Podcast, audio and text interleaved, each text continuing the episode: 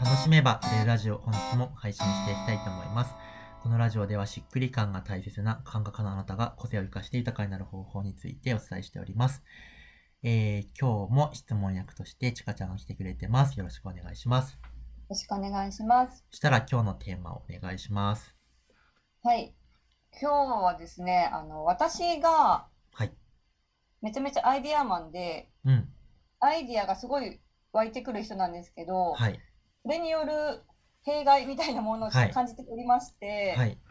まず、あ、こうやったらもっと楽しくなりそうとか、人に届きそうみたいなう、んうん。なんかいいアイディアが浮かんではくるんだけど、そはいれを全部やると、うんやることが結局多すぎになって、はい。すごい無理しちゃったりとか、疲れちゃったりみたいな。街になるっていうのと、はい。あと単発のイベントとかもこういうのやってみたいとかをすごい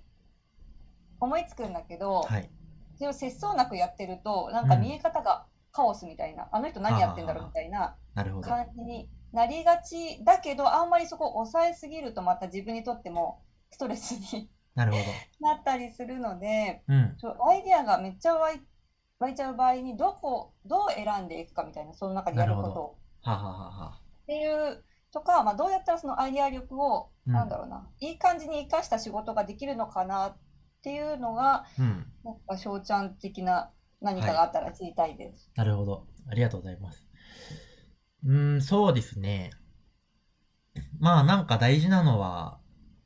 熟成させることかなって思うんですよね。だからそのアイディアが思い浮かんだ、その時めっちゃいいと思ったけど、ちょっと置いてみたら、なんか大したことないなみたいなことっていっぱいあるじゃないですか。で、うんでも、いいもものっていうのは多分残っていくので、そこの、なんかその、自然にの、微妙なものは淘汰されて、でもこれは相変わらず残っているからやりたいみたいな、その、えーうん。選別を、時間っていうものを使って、まあ、やるっていうのが一個あるわけですけど、なんかとりあえず、ずアイディアを実行するにすぐ行くのではなくて、なんかノートとかにとりあえずアイディアノートみたいなのがあって、わーって思いついたら、まあ、書くわけですけど、即、えっ、と、行動するものにしないってことですね。なんかちょっと置いといて、うんと、で、後で見返しながら、あ、でもこれやってみたいなっていうのが、それでもあったら、実際に検討するみたいなことなんですけど、あとは、あの、えーっと、そうですね。なんかまず、今自分にとって何が大事なのかっていう、えーっと、大事なポイントっていうものが、まあ、明確であると良くて。でそうすると、その、大事なポイント以外のアイディアっていうのは、まあ、寝かせるしかないわけですよね。で、うんと、うん大事なものか大事なものじゃないのか、今の私にとって、えーっと、何が取り組むべきで何が取り組むべきじゃないのかが曖昧だと、全部即実行する場所に行っちゃうんだけど、でもビジネスってなんか一個一個やっぱり、えっと、なんだろう、登っていく階段みたいなものがあって、そこを、えっと、固めないで次行っても結局戻ってくるみたいな感じになるんで、今の大事な課題はこれだなっていうのって、まあ基本的にあるわけですね。うんうんうん、だから私は今月は、あの、こう、それに対してこういうことをやろうっていうのが最重要タスクなわけじゃないですか。らで、この最重要タスクみたいなことが、まあ、月になんか、1個とか2個とかでもいいんですけど、あ、これが大事っていうのが決まって、それに対して時間取れてるっていうのがあったら、あとは、まあ、あのボーナスタイムなわけじゃないですか。で、そのボーナスタイムで何をやってもいいわけですけど、うんと、でもその大事なことか大事なことじゃないかが、あの、む、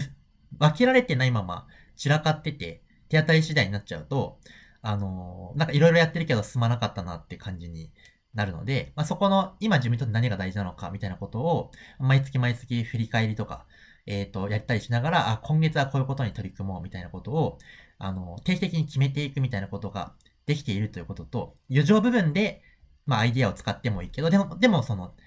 そこで過剰に動きすぎると今度疲れて倒れるみたいなことがあるので、それも多分ね、上限作っといた方がよくて、えっと、うん実アイデアいくら湧いても、私私の中で、あの、ここまでしかやらない。それ以降は来月に回すみたいな感じで、多分、えー個数なのか時間なのかはわからないですけど、その、自分の中で、なんか上限は決めといた方がいいのかなって気はしました。うん。う ん確かに。聞いてどんな感じですか？ね、そうですね。なんか例えばその私の今のうん。今月の最重要タスクはその本命商品の構想を固めるってないるほど、うとこなるほどろなんですよ。。はい。でもそれってこう緊急じゃないことじゃないですか。はいはいはい日々のタスクっていうか、うんうん比べたら、その時間って、うん。うん。なんか、翔ちゃん的、翔ちゃんとかのやり方を聞きたいんですけど、はあはあは時間取っちゃうみたいな感じですか？なんか。あそうですそうですえっと、1うんヶ月このテーマって決めたら、それをもう、えっと、ルーチンワークに組み込むんですね。だから、えー僕はルーチンワーク表っていうのを作ってて、その、毎日やらなきゃいけないことっていうのをそこに書いてるんですけど、そこに、えっと、もう1ヶ月の重要項目をタスクとして入れ込んじゃうっていうのと、えー入れた上で、できるだけその今月最重要項目は1日の始まり、最初にあやるっていうことは結構大事で、ルーチンワークに入れてても、感情的には、なんかその先にあれやりたい、これやりたいが出てくるんで、うんと、そっちを後回しにしないといけないわけですね。だから、ー1日の最初の10分最初の15分とかっていう感じで、えっと、や、取り組むっていう感じですね。あー、確かになんか、それいいかも。うん。なんかすごい時間をとって、もう、すごいじっくり考えなきゃみたいな感じだと重くなるじゃないですか。ああ、そうですね。なんか、いかに気軽に当たり前にやるかが結構大事なんで、なんか、うん1日この日は構想の日とかするともう絶対アウトなんで、うんうんうんうん 30分ぐらい考えて、煮詰まってうーんってなるんだけど、なんかその日、その日っていくら、なんかそれから先考えてもあんまり進まなかったりするわけなんで、なんかちょいちょいちょいちょい、なんか手をつけられることの結構大事だったりすると思うんですよね。なるほど。そっちもすごい参考になりました。はい。あれ、これうんもともと何の話でしたっけ、もともと、あの、なんやりたいことあ、がアイディア。アか。そっか。そうそうそうそう、アイディアが。え、アイディアは大丈夫そうですかね？まあそうですね。うんなんか、そう私的にはやっぱりそこを、そうだ、アイディアがやりすぎて、いろいろ手つけちゃって、大事なことが進まないっていうのが結構あ問題だったなっていうのは分かったので、ー、うんまあ、。そこを確保するのは結構私にとって今、大事かなと。そうですね。うん。うん。そうですね。それが進むから人生進むので、やりたい、うん今の前やりたいことは、まあなんか感情は満たされるんだけど、なんか意外と人生進んでないってことになるので、その自由が不自由を作るって結果をもたらすんですよね。だから、うん。ううんん、えっと、大事なことが進んでいるという、まああとは自由。だけど、まあその、やりすぎないように制限をしようみたいな感じです。うんうんうんうん。まあ、ありますよね。うん。あるな。うん。いやーなんかね、かこの前も自分も思いつきで、あなたを直感でメッセージ書きますってやつを、たまたまちょっと投下してみて、なんかうんうんまあヒットしすぎちゃったんですよね。なんか。今月なんかすごい忙しくなっちゃって、なんだろう。こんなは、まあでもそれはそれでいいんですけど、あの、うんうんうん。いいんですけど、まあでも思いつきでポンポン行動にそういうことが起こるんで、なんかどんどん時間が奪われていくというかね。うん。ですね。そう、どう、制限、どういうふうに。でもなんか最近思うのは、うん。分量的に、あ、これくらいできるだろうと思う分量の半分ぐらいはい。でちょうどいいなっていう、なんか、あ感覚なんですけどー、、うん。そう、大体結構私は大、あ、それはね、めっちゃありそうます。大きく見積もりすぎるので。はいはいはい。それで言うと、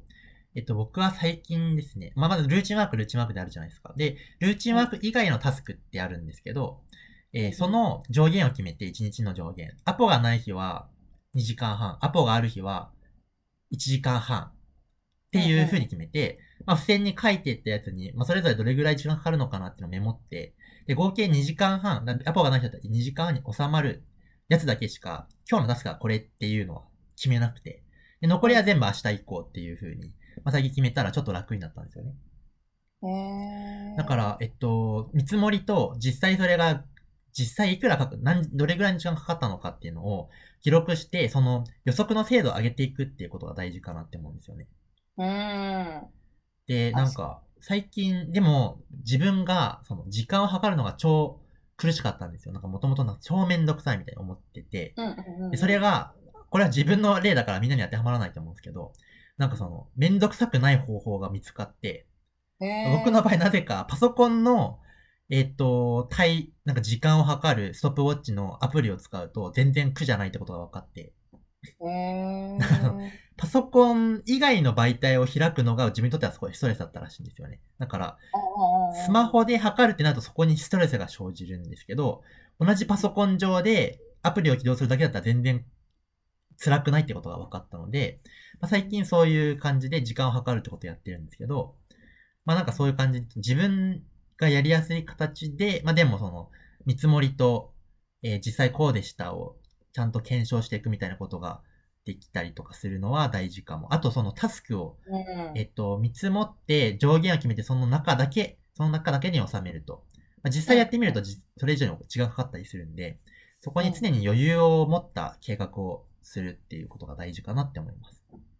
そうですね。いや、なんかでもそのお話面白いなと思った。すごいうん。時間計るって、ね、スマホで時間計るでも超些細じゃないですか。ただスマホを開いてっていう。そこだけで全然違う全然違違いますね。僕の場合はですけどね。う。ねえでもそういうのありますよね。個々のうん。ポイントっていうか、私多分見た目を可愛くするとか。あー、なるほど。野球では多分なんか今思ってるのは可愛いボードみたいな感じにはははは作って、なんかゲーム感覚みたいな感じにしたら楽しくできるかなとか、はいはいはい。なんかそういう、私見た目の楽しさとか大事みたいなうん感じを最近思ったりして、そういうのちょっとはいはいはい研究していこうかなというあふうに。いいですね。うんうんうんうん。はい。じゃあ、そんな感じで今日は終わっていきたいと思います。はい。